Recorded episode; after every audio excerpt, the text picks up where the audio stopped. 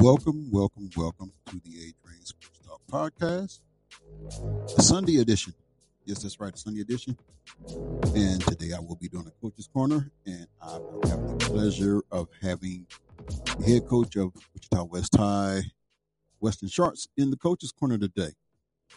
And I will also be bringing you up to speed on top 25 college football that happened over the weekend. So grab your tickets, get on board. It's time to get this train rolling.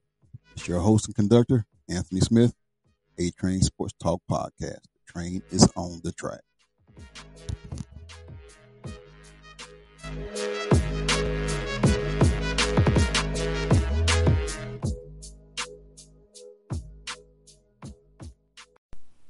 The Coach's Corner is sponsored by The Health Connection, the best choice for alternative medicine and holistic healing. The Health Connection has two locations in Wichita, Kansas 1709 West Douglas Avenue and 3101 North Rock Road, Suite 170. And they also have a third location at 1001 North Rose Hill Road in Rose Hill, Kansas. Check them out on the web at thehealthconnection.online or give them a call 316 841 0003. Back to the show. Choo choo.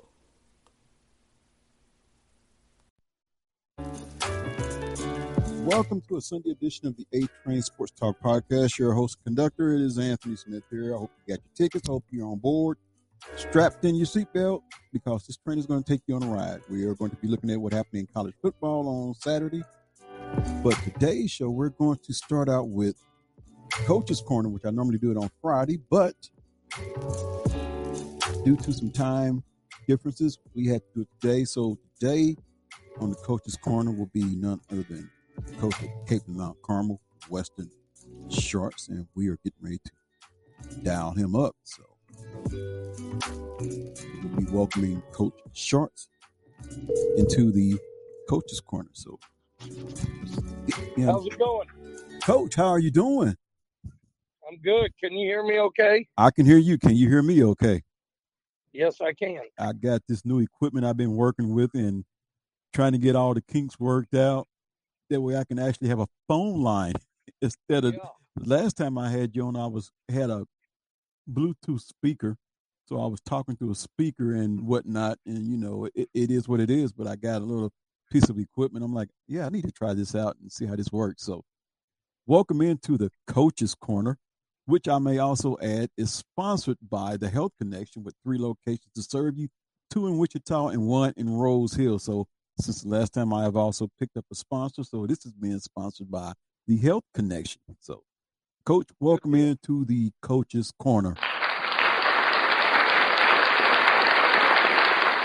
Yes, sir. We give you applause. applauses too. So, Coach, last time we had you on, and we had a lot to talk about, and there has been a vast difference between last year and this year. And last year you had so many uncertainties, but this year looked like you know exactly what you have to work with. You had two games under your belt. One was a blowout, and I caught what you said in your interview on Catch It Kansas this past Friday that you don't learn too much in a blowout, which is one of the sentiments I will say you and Coach Steve Martin both echo. But you guys were pushed by East High, which I would say is, will probably be one of the most improved teams because they proved it last year holding Northwest to 12 points in a game last year. So, what is your team looking like this year? What do you have back? Uh, you look pretty solid, but talk a little bit about that East High game. What did they present to you? Well, I tell you what, the uh, East High School had a lot of defensive players back, and uh, a lot of team speed. I'm getting a lot of feedback on your deal. Yeah, I'm I'm gonna work that out as we go. So, Okay. all right. In, anyway, um, I'm gonna put go on speaker here. Can you hear me? Okay. Yeah, I can hear you. Well, anyway, East High had a lot of guys back off their team. They run to the ball. They're very aggressive. They have team speed, and we knew it was going to be a tough game for us. Uh, they they got a good running game. Their quarterback's excellent. And we started out really good.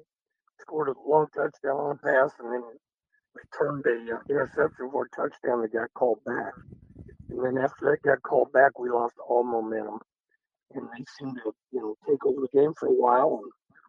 And then second half, we got uh, warmed down a little bit on both lines. You know, uh, stuck with our running game, and it kind of uh, paid off at the end. But it was it's a heck of a game, good rivalry, good game to win. We came back after being down eight points and you know tied it for the two point conversion and Will uh, made a great catch to win it for us. Absolutely. So the difference this year is last year it looked like there wasn't going to be a football season, and you guys fought tooth and nail to make sure there was a season. This year, you get to have pretty much preseason workout. Last year, you were uncertain about your quarterback position. How confident this year do you feel at the quarterback position? Well, I, am starting a sophomore. He's uh five foot eight and about 140 pounds, so he doesn't really look the part, but he's playing great.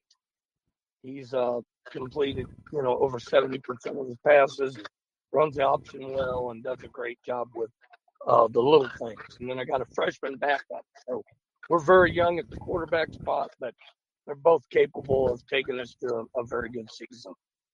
All right. So moving forward, and I'm gonna ask you a question that I also asked Coach Martin upon last week. If you take Kapaun out the equation, and I know you don't want to do that, and I think you guys are a pretty good team this year. I think you guys are gonna make a lot of noise, gonna make a deep playoff run. But if there's a team outside of Kapaun and outside of the perennial powers that could make a threat to win a city title, who would that be? What well, team should we be scared of? Carroll, but outside of them, um, I look to Heights is going to be uh, improved. Heck, they got a running back that has 20 offers, and you know they got speed all over the place. So, you know they have the talent to win a lot of football games this year, and they're well coached, and you know they're solid programs. So they're the dark horse in my opinion. Okay. One of the other questions I also want to ask you, that I don't think I really got to ask you the last time I had you on because you're now at Kapaun, and I know the part. I know part of the reason you're there because I guess there's some type of uh, deal within the city league after so long, and you said you weren't ready to quit coaching. But I want to go back to your days, your first stint at West High, because when you look at where West High was, and look at the job that you did, I don't know if anybody's ever told you this, but when I look at the analogy, and even if you take Kapaun to a state title championship, I would have to say the most remarkable job ever done was what you did at West High. And I would compare it to the same job that Bill Snyder did at K State. Have you heard that before? Well, I, I appreciate that compliment. Um, looking back on it, we feel real good about what we did the first time at West. Uh, we were pretty doggone good in the 90s. And eh, before that, they were not very good. But we had a lot of great players. You know, when you get good players, you win games. But it was a fun place to be. You know, we had great loyal kids. The administration was loyal. Um, our talent level was up. But it, it, it was a thing that probably won't be duplicated in a while. I'll be real honest with you, it was uh, you know kind of like the perfect storm. Everything just fell in place, and we're very proud of what happened those 15 or 20 years during that time. Absolutely.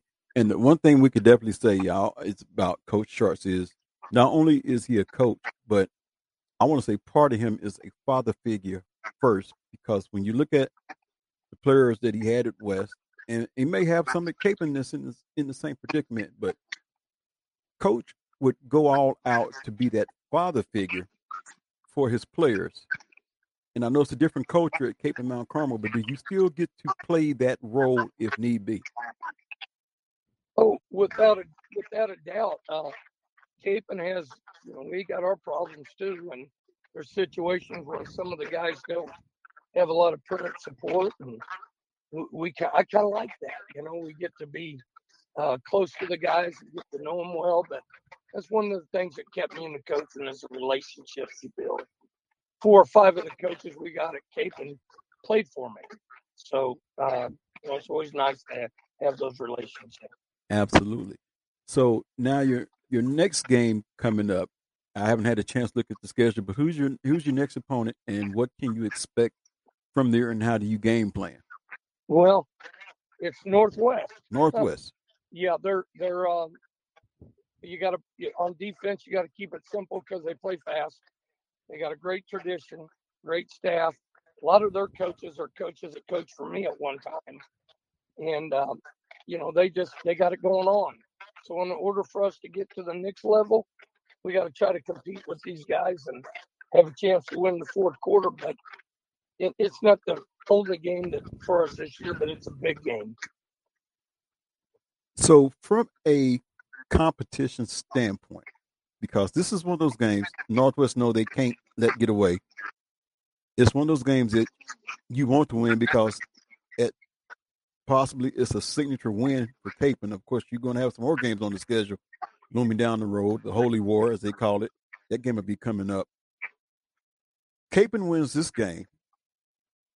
How does that make you feel looking forward toward the rest of the season? Well, if, we're able to win this game, it would be one of the best wins that Kapaun's had in a while, and uh, that's what we came to do: is win games like this and compete in games like this. But this would be a huge one for us. As Northwest haven't they haven't lost a lot of games in the last five years, so uh, it's one that we've circled, one that we you know feel like if we want to be a legitimate contender, we have to compete and win. Absolutely. So I'm gonna play devil's advocate because I know you probably look at the brackets. You're in that five A bracket, and that five A bracket, especially on the west side, seems to be pretty stacked. Looking at the east bracket, a team that has kind of caught my attention and not for the right reason, that Gardner Edgerton team that usually comes out of the east, seems like they have stumbled up on some hard times. Who do you say has the toughest bracket? Would be the east side or the west side? Oh, it's not even close. The west side. You know, you got Carroll, you got Northwest, you got Hays, you got Maize. There's some good. There's some good teams in there. Uh, 5A football, in my opinion, is stronger out out uh, uh, west as a whole. Now, the East has one or two, or maybe three really good teams, but as far as overall depth, not even close. Not even close. so here's a question I haven't asked, and I'm gonna get your I'm gonna pick your brain on this one. So we have six A all the way down to one A. Do you think there will ever be a time where you will see an all champions winner take all? Now, I know six A and five A. There's probably not that much of a drop off between the two, but you look at 4A and 3A, and they got some pretty good teams that could probably sneak up on some 5 and 6A teams. In a in a say one class takes all. What teams would you like to see? I don't think that'll happen. It's just too big a disparity. Um, you know, you got a couple 4A teams that are really, really good. But let's, you know, I'm going to make some people mad, but when they go play a derby or somebody like that, you're talking about a whole different level of football. Uh, and I don't think they'll ever allow that to happen. Well, I, I just had to get that out there because I often used to wonder what would it be like if you just had a, a winner takes all and this is your the number one team in all of the state of Kansas, regardless of classification. Because I thought there would be some pretty interesting matchups. I mean, there's a oh, like a say a collegiate versus Kapaun. That would be a pretty good matchup. Oh yeah, yeah. And I mean that that that's an east side battle right there. But uh, yeah. Coach, one of the things I want to do is I want to wish you wish you the best of luck. And one of the things I want to have you do is, even though you haven't did any in a while, let everybody know about your podcast. Oh well, hey, I I still listen to it.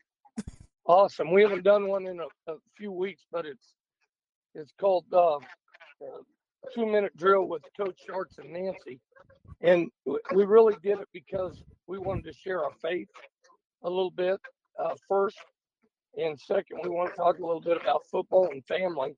But churches and the belief in God is very important to myself and my wife.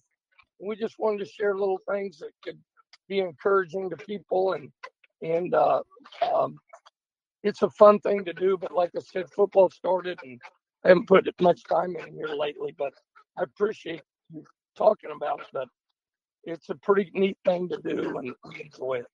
Absolutely. And I want to let the listeners know that they're on the Anchor platform, but Anchor is also powered by Spotify. So if you can't pick it up on Anchor, you can listen to them on Spotify. So download the episodes, follow them, and let you know that let them know that you're listening to them. Well, Coach, I want to say good luck the rest of the year. I hope to be off on my night job because I'm going to actually get out and check out some high school football. And I think my game of the week to check out will be Kapaun Mount Carmel versus Northwest High School. I think that will be one of the best. Well, I want to say it was going to be, it's going to be one of the best games in the city, but there are so many games that could qualify. But I believe this will be one of the best games in the city. So, Coach, I want to thank you for your time. Thank you for putting that plug in for your podcast. Get your team ready, and good luck the rest of this, this Friday night and the rest of the season. And we'll do this again. Welcome to the Coaches Corner. Hey, thanks for having me. Absolutely. Once again, Coach Weston Schartz on the Coaches Corner. Good friend of mine's.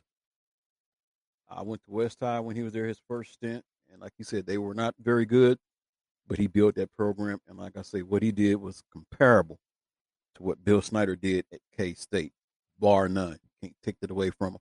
Now he's at Kapaun Mount Carmel because he went through coaching, and he's in a place. He seems like he's in a happy place, and it's all about winning, but also about being an impact on those young men, turning them young men into not just great football players, but turning young men into productive men once their sports career is over.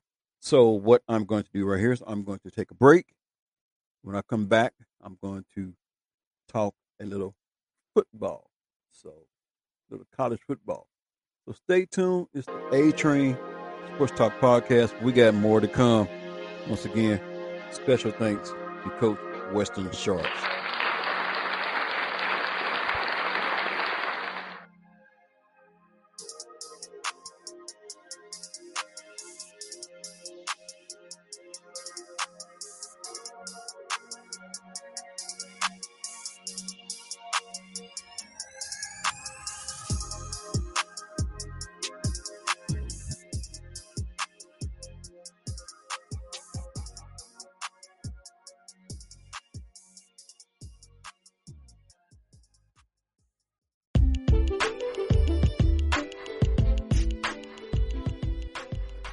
Anthony Smith here with A Train Sports Talk Podcast, your conductor.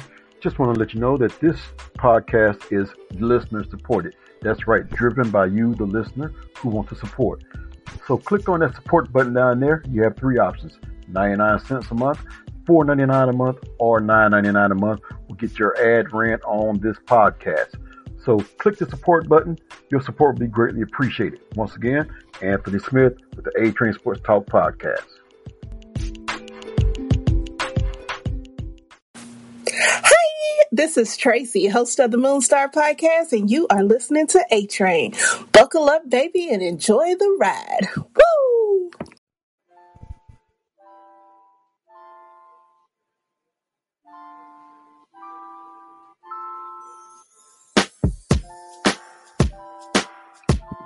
Welcome back.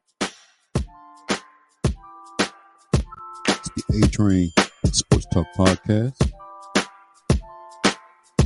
Doing a rare Sunday edition due to the fact that I had to do my coach's corner today. And can't say thank you enough to Coach Weston Schartz, head coach of the Cape Mount Carmel Crusaders, We have a big game this week coming up against Wichita Northwest. Pretty sure that would be a packed house. Now I'm getting ready to get back into some college football, but last night was the return of the Southern Heritage Classic.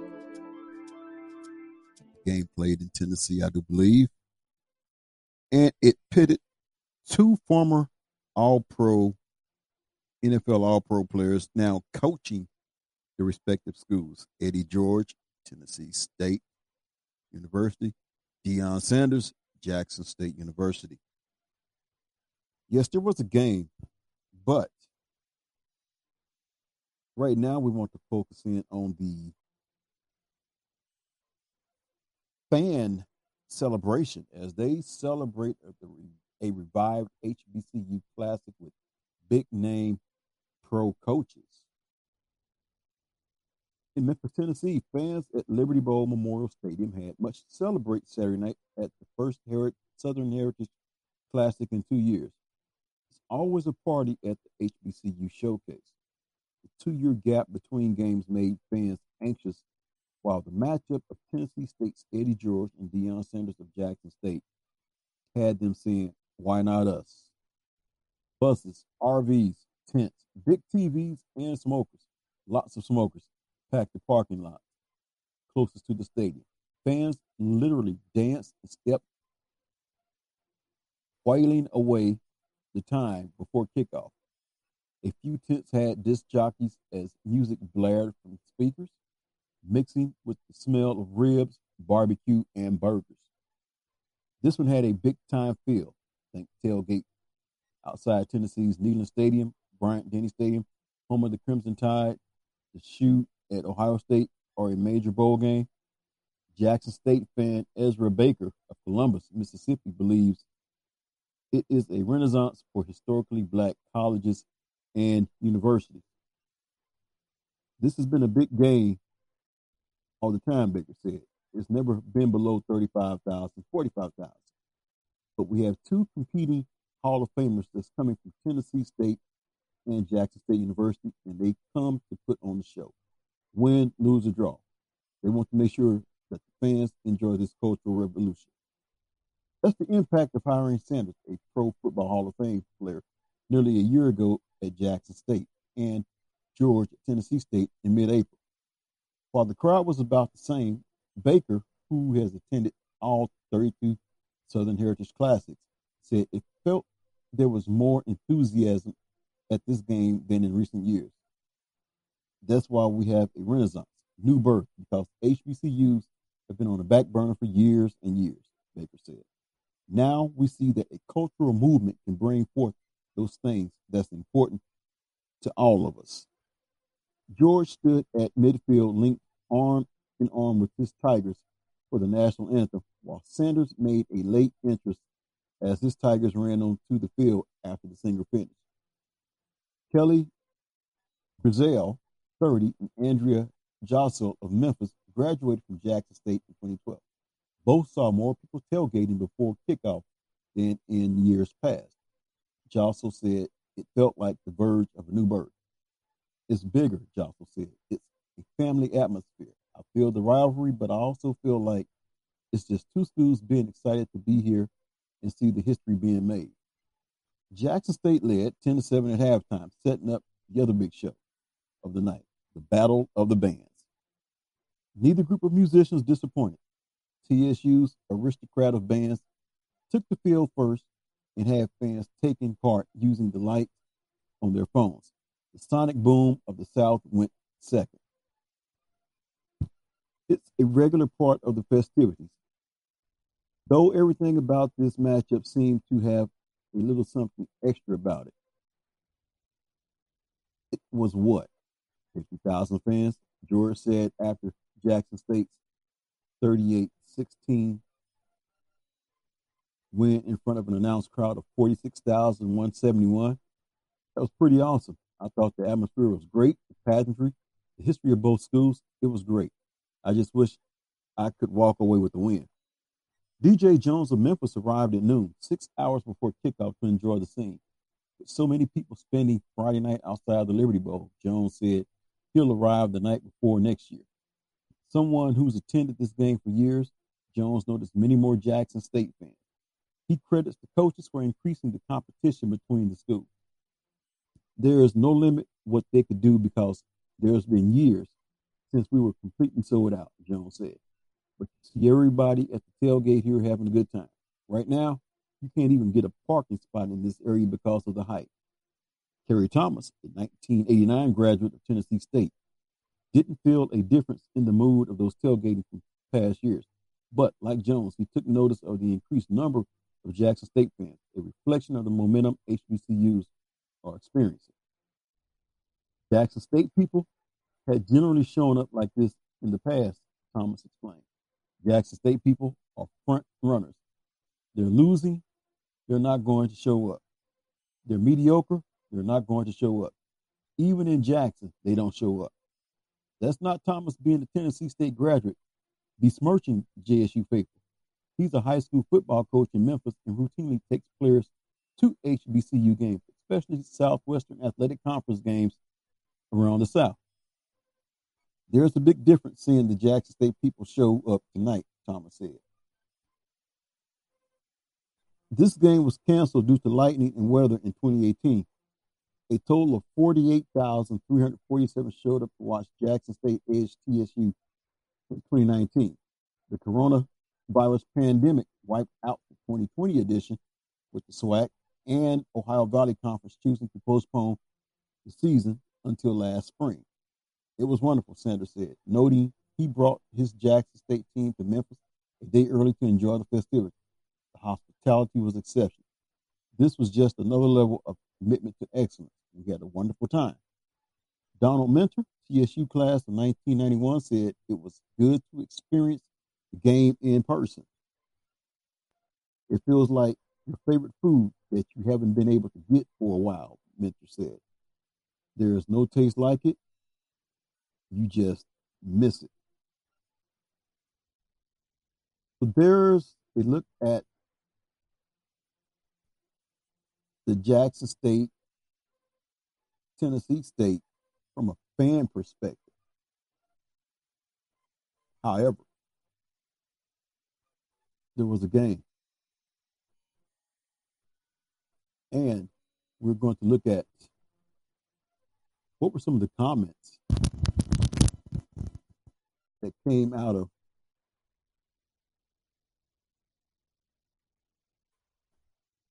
this after the game.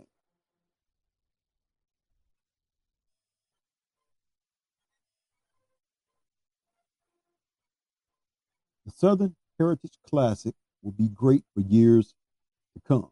Deion Sanders leads Jackson State to victory against Eddie George's Tennessee State as former NFL stars look to rebuild prominent HBCU programs. A sea of fans filled into Liberty Bowl Memorial Stadium for a clash of NFL stars at the Southern Heritage Classic. Deion Sanders versus Eddie George, the Hall of Fame defensive back turned Jackson State coach and legendary running back turned Tennessee State coach, meet for the first time in one of the most iconic games in HBCU football. This year's Battle of Tigers, one that HBCU fans anticipated since Tennessee State hired George as coach earlier this year, brought out the barbecue pits, the back and forth battle between Tennessee State's aristocrat of bands and Jackson State's sonic boom of the South, and two historic programs looking to change the narrative around HBCU football. As the note of the sonic boom of the South we came to play echoed through the stadium and to the tailgate parties surrounding the stadium, the Tigers of Jackson State were prepared to make a statement on the field in a classic that had not been played in 728 days. The coronavirus pandemic canceled the game canceled the game in 2020. After missing last year, Fred Jones, the founder of the event, wanted to attract national attention for this year's edition. On Saturday, a dominant 38-16 Jackson State victory against Tennessee State in front of 46,171 fans and countless others outside the stadium. Jones has to be excited. To Sanders. Tigers hung 38 points on the scoreboard and produced 404 yards of offense. On defense, Florida transfer James Houston recorded four and a half sacks against Tennessee State quarterback. I feel like we fought hard, but this game is made up of four quarters, George said. We came into halftime down 10 7 and had the ball coming out, and that's when things went awry. Tennessee State 0 2 dealt with critical errors on special teams and missed assignments on defense. The Tigers allowed a blocked punt and a punt return for a touchdown. The latter was arguably the score that broke open the game and secured JSU's victory. A 37 yard field goal pulled Tennessee State with 14 points to start the fourth quarter. But later in the quarter, Jackson State's Warren Newman weaved around and threw TSU special teams for an 81 yard punt return touchdown to put his team up 31 10. That was the turning point of the game, Sanders said. He has pro potential athletically, but if not, I'm trying my best to find him a six figure job with a Fortune 500 company just by what he brings to work daily. Newman, who played in JSU's last victory against Tennessee State in 2019, said he was eager to get a punt return this week, especially with the national spotlight surrounding the program. Last week I came close, but I was like, this week we're going to get one, Newman said. Jackson State quarterback Shedeur Sanders went 30 or 40 for 362 yards, two touchdowns in the game, while Jackson State earned its second win in the second season for Coach Sanders. The Tigers finished the game 4 of 10 on third down. Sanders disliked the way the Tigers ended the game, giving up a late touchdown and losing focus. That don't make sense. That can translate into scores, Sanders said about his team's inefficiency on third down. We got to do a better job. We ended like hot garbage. We didn't put exclamation mark at the end of the sentence. I'm happy with the win, but I'm critical as a coach because I'm striving for perfection. And I want these guys to reach the pinnacle of their dreams with ambition. While victories are won on the field, there are also aspects of coaching prominent HBCU programs both coaches are working on away from the field. Coaches at HBCUs don't just wear the hat of a coach, Sanders previously told Sports Illustrated. We wear several hats, like a Tyler Perry production. When you're dealing with a team that 98 or 99% African Americans, you're dealing with some real issues. Trust me, playing on the field is the entrance to the conversation, but it goes well beyond that. George echoed similar sentiments, similar statements when he appeared on ESPN's College Game Day in Atlanta earlier this season. I'm a fireman, constantly putting out fire, George said. All these protocols, everything that goes into the business side. I tried to provide structure, but also flexibility, discipline, but also love. When I go on the football field and coach, that's a getaway. As two coaches continue the journey of building their programs on the gridiron, they will endure issues along the way from an X's and O's standpoint. However, preparing their players starts with providing the exposure of playing on national television in games like the SHC.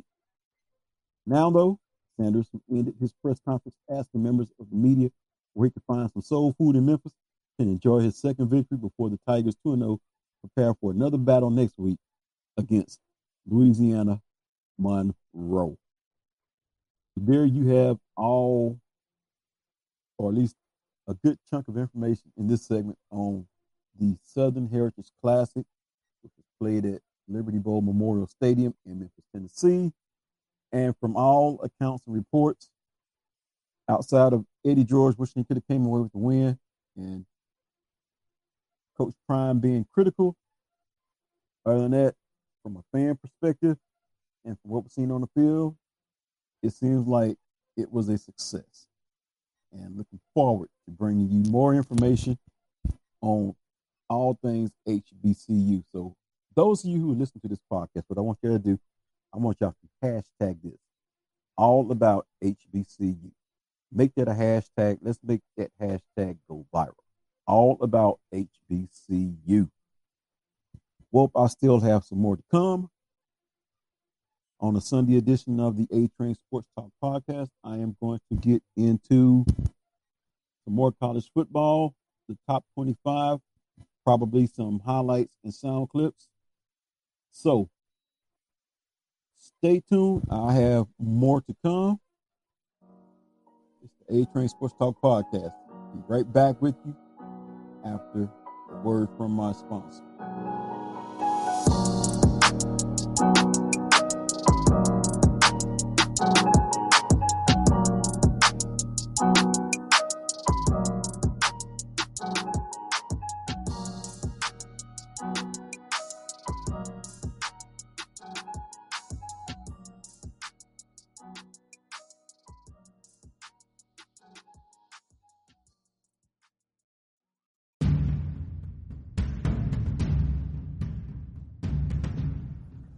Want to enhance your workout? try the workout bands everyone is talking about.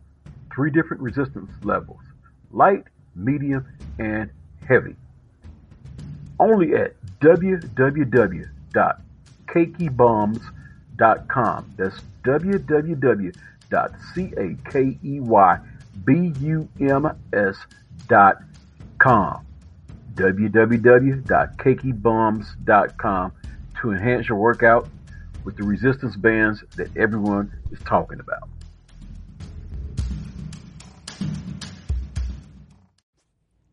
I'm Nick. And I'm Adam.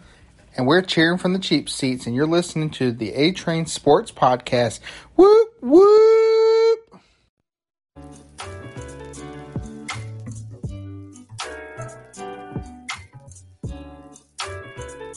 Welcome, welcome, welcome back. Enjoy the last segment. Coach, I am going to give you what HBCU as I possibly can. And I want to enjoy doing. I like to say it's entertaining brand football.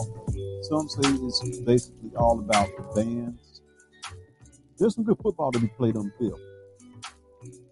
And now you have the right people in place promoting. And that's the thing. I think they've been under promoted. You have Deion Sanders, you have Eddie Georges, you have your Tyrone Wheatley's coming in, and they are coming in grinding,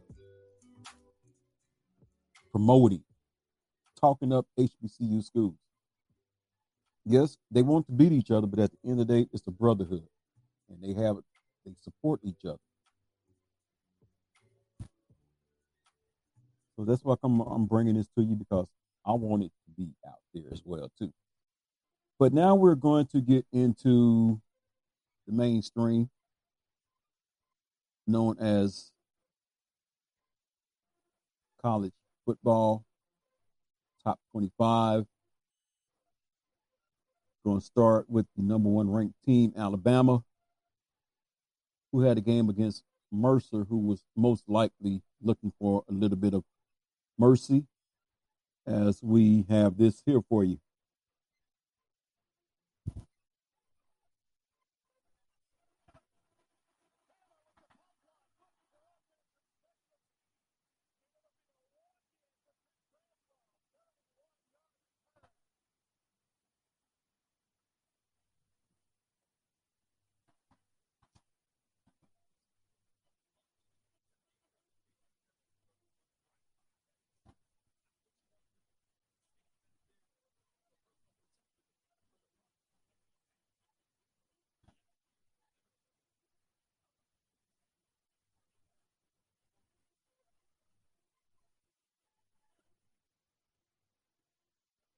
That's just one of the highlights as Alabama had no problem with Mercer, and they probably called off the dogs a little bit. Of course, Nick Saban being Nick Saban found something to be upset about. But Alabama comes away with a 48 14 victory. They were led by Bryce Young, 19 of 27, 227 yards, three, t- three touchdowns. Brian Robinson Jr. led them in rushing, 10 carries, 70 yards, one TD. And leading receiver, also JoJo Earle, seven receptions, 85 yards. We move to the number two team in the country, Georgia Bulldogs. And the Georgia Bulldogs had no problem with the other team that plays in the state of Alabama, UAB, as they put a beat down on UAB by the final score of 56 to 7. Uh, led in passing, Stetson Bennett of UGA, 10 of 12 for 288 yards, five t- touchdowns. They were also led in rushing by Dwayne McBride, 13 carries, 61 yards. And leading receiver, Brock Bowers, three receptions, 107 yards, and two touchdowns. And now we move to number three ranked team in the country, the Ohio State Buckeyes. Seem like number three, snake bit. Last week, number three team Clemson went down. So how did Ohio State fare it being number three? What we are about to find out right now.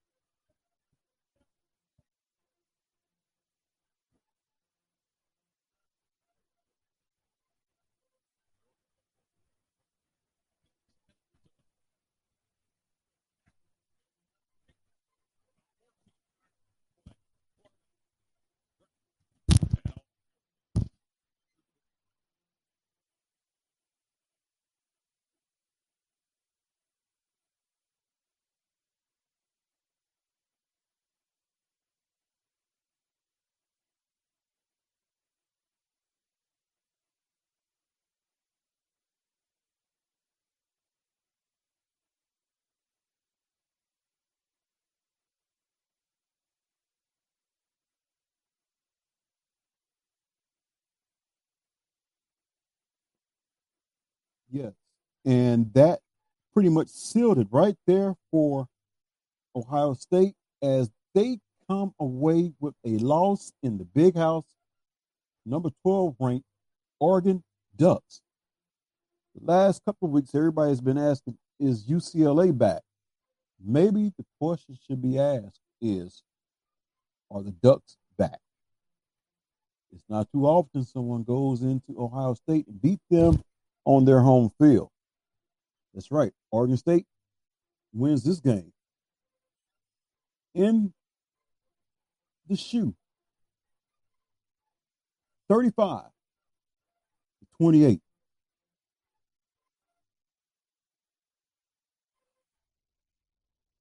And we move right along as we continue to look at the top 25.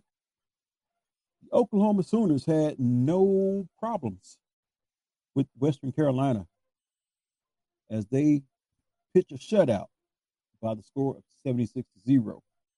Spencer Rattler, 20 of 26 243 yards, five TDs. Eric Gray carried for nine times, 74 yards.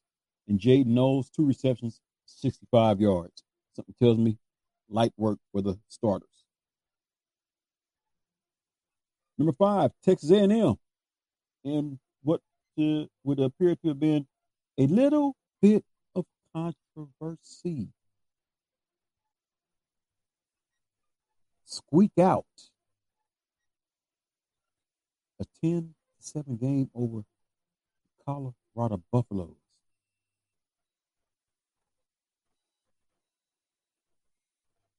Let's see how they played out.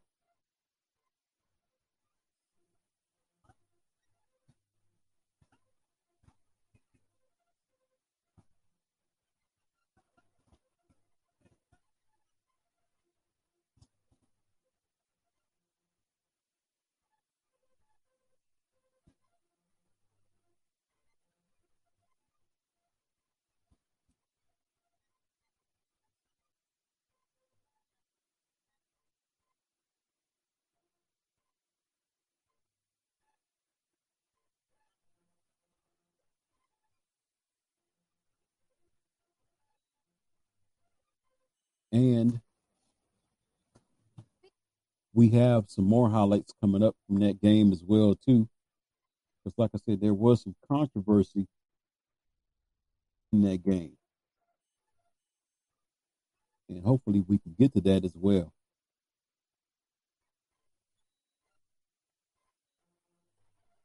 So we are trying to pull up this particular piece of audio. So let's roll with it. Here we go.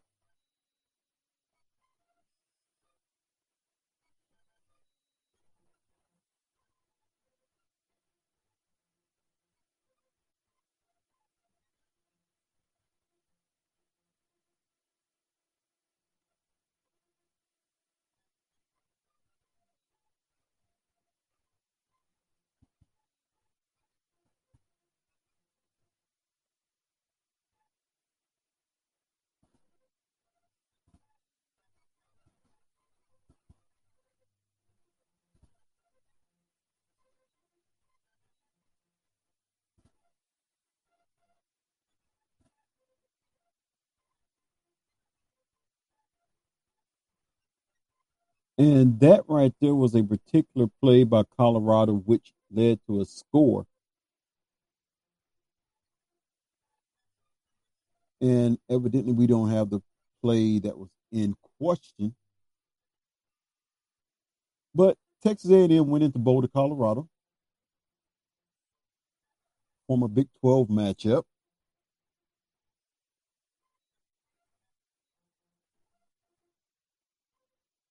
And they come away with a 10 to 7 victory over the Colorado Buffaloes.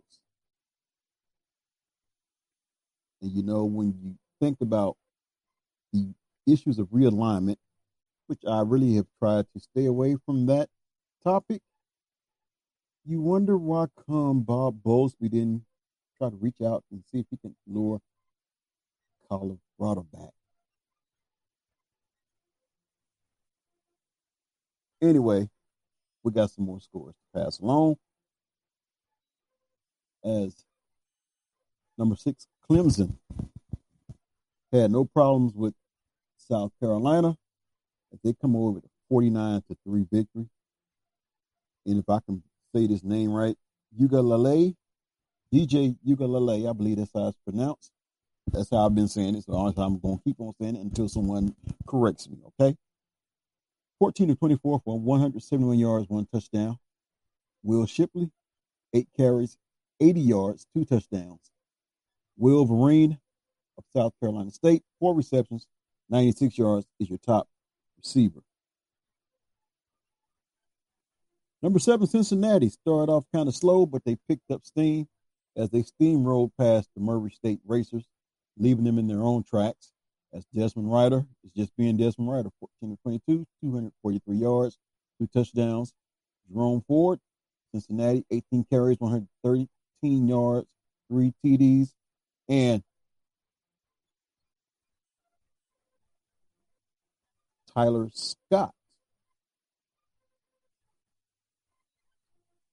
Cincinnati, four receptions, 74 yards, one TD a game that pretty much went down to the wire, and the coach had to give a pep talk at halftime.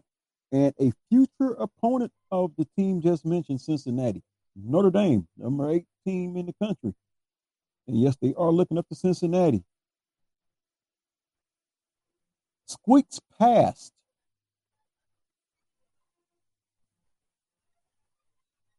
Toledo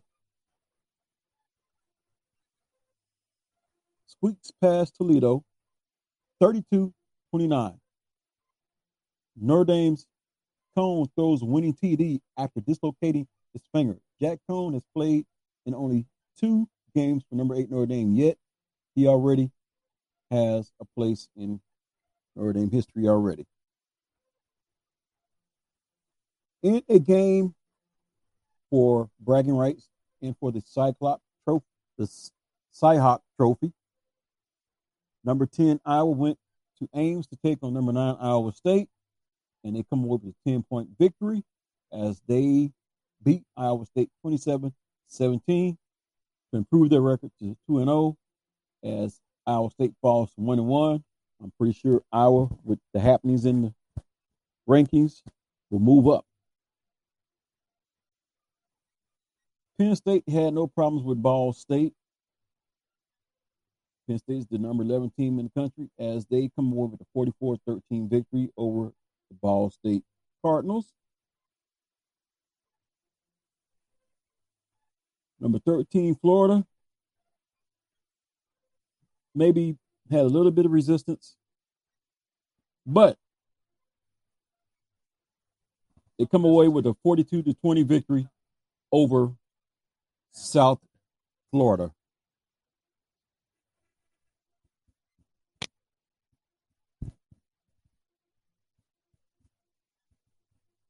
Number 14, USC took on Stanford Cardinal. And yes, it's safe to say USC is not ready for the spotlight as they got trounced by a team that previously lost to Kansas State the week before. Stanford, as Stanford manhandles the USC Trojans by a score of 42 28. Right here is where you might want to break out the ball of Pepto Bismol, or this is the, I'm going to call it Pepto Bismol upset of the week. As Arkansas, not Alabama,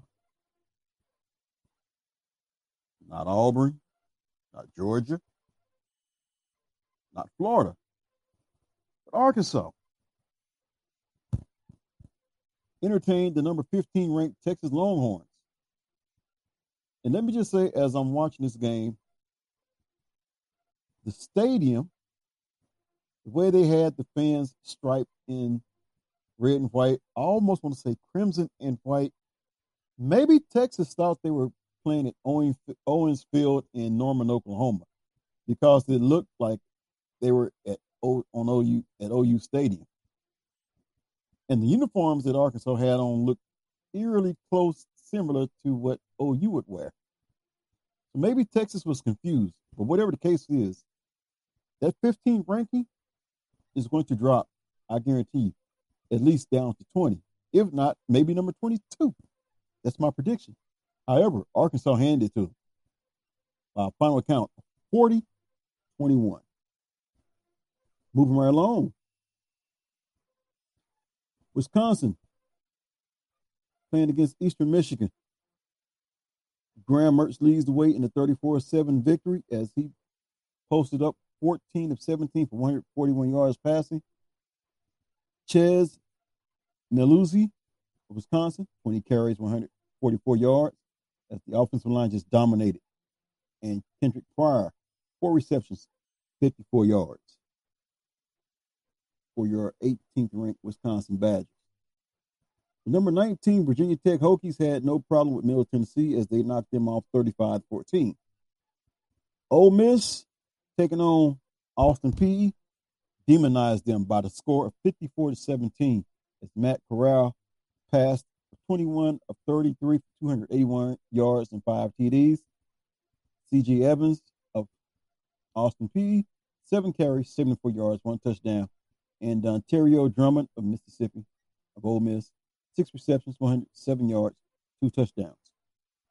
And in the, for some reason, they call this the Holy War as well, too. Number 21, Utah going up against future Big 12 team BYU. And you can kiss that number 21 ranking goodbye as BYU handles Utah by the score of 26 to 17. Jaren Hall of BYU, 18 of 30, 149 yards, three touchdowns. Micah Bernard, Utah, 12 carries, 146 yards, was your top ground gainer, and he had a touchdown. And Puka Nacua of BYU, four receptions, 37 yards. How about Miami, number 22, against App State?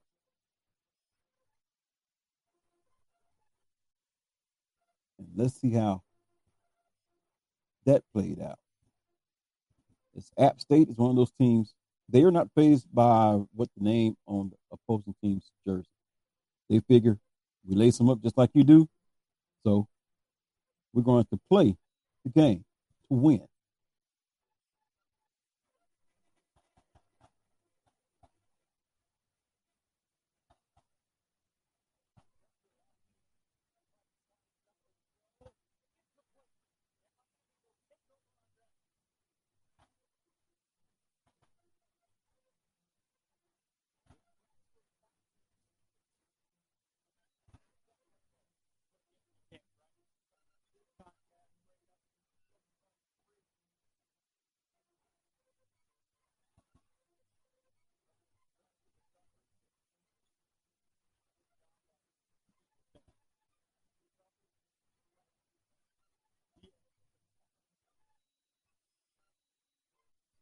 And there you have it as Miami just holds off. That's right. Holds off App State. Final score 25 23. But App State is one of those teams that will do that to you. They've been doing it ever since they went into the big house and knocked off Michigan. So don't be surprised by anything that App State does. I may as well throw this out there. Makes you wonder why come maybe the Big 12 didn't go after Appalachian State. They bring that mystique with them, knowing that they can knock off anybody on any given Saturday. We move right along.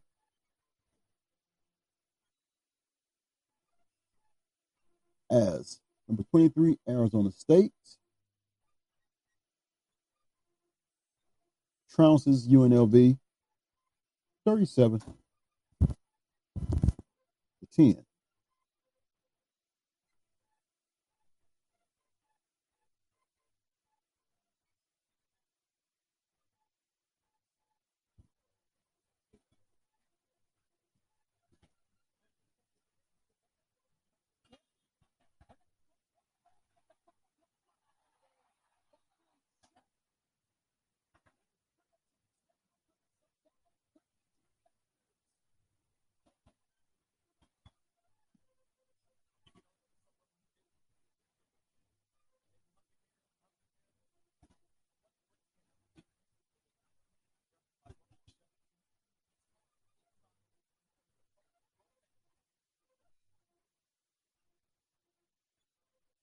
And yes, those were the highlights from Arizona State against UNLV, which Arizona State comes away with the victory by the final score of 37 to 10.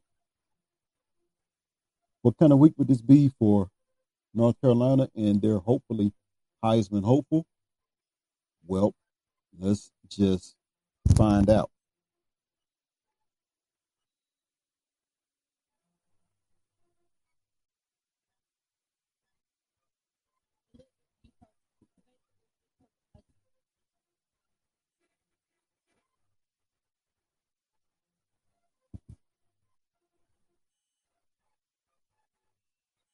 Well, have to try that again.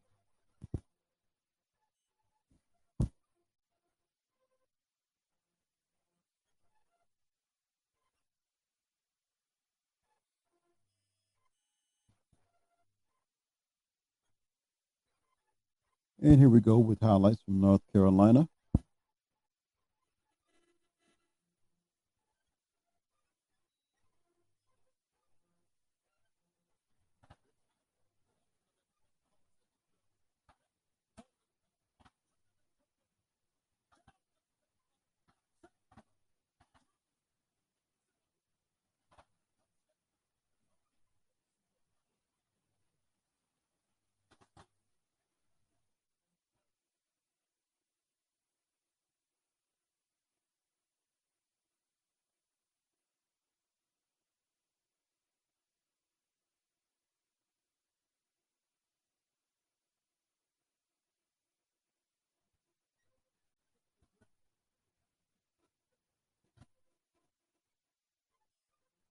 And those are your highlights from North Carolina as They had no problems with Georgia State in another one of those games that was one of the Power Five schools taking on one of the HBCU schools as quite a few of those games took place. As was the well, the final score in that game was fifty nine to seventeen. So Georgia State got a nice size check out of that. Thanks for coming, and hopefully they enjoy the experience.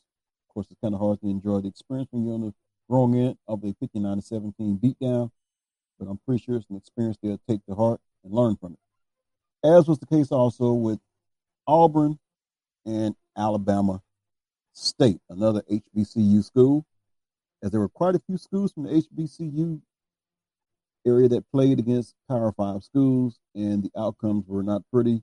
However, they got to play on some of these some of these stadiums, and I'm pretty sure it will be an experience they will remember or maybe would want to forget. However, number 25 ranked Auburn pitches the shutout against Alabama State by the final score of 62 0. Ryan Nettles, Alabama State, though, however, 19 to 27 for 130 yards, one interception. Jarquez Hunter, Auburn running back, eight carries, 147 yards. And Demetris Roberts Robertson of Auburn, three receptions, 61 yards, two touchdowns. And there you have my NCAA top 25 scoring rundown. I'm pretty sure there will be some movement in the polls. As I said, this was some upsets that took place. Ohio State mainly won, lost at home against Oregon. And what I would call my Pepto Bismol upset game of the week be Arkansas handing it to the Texas Longhorns. Well, once again, I want to say a special thanks to Coach Western Schartz for being on the Coach's Corner. Yes, he is worthy of those applause.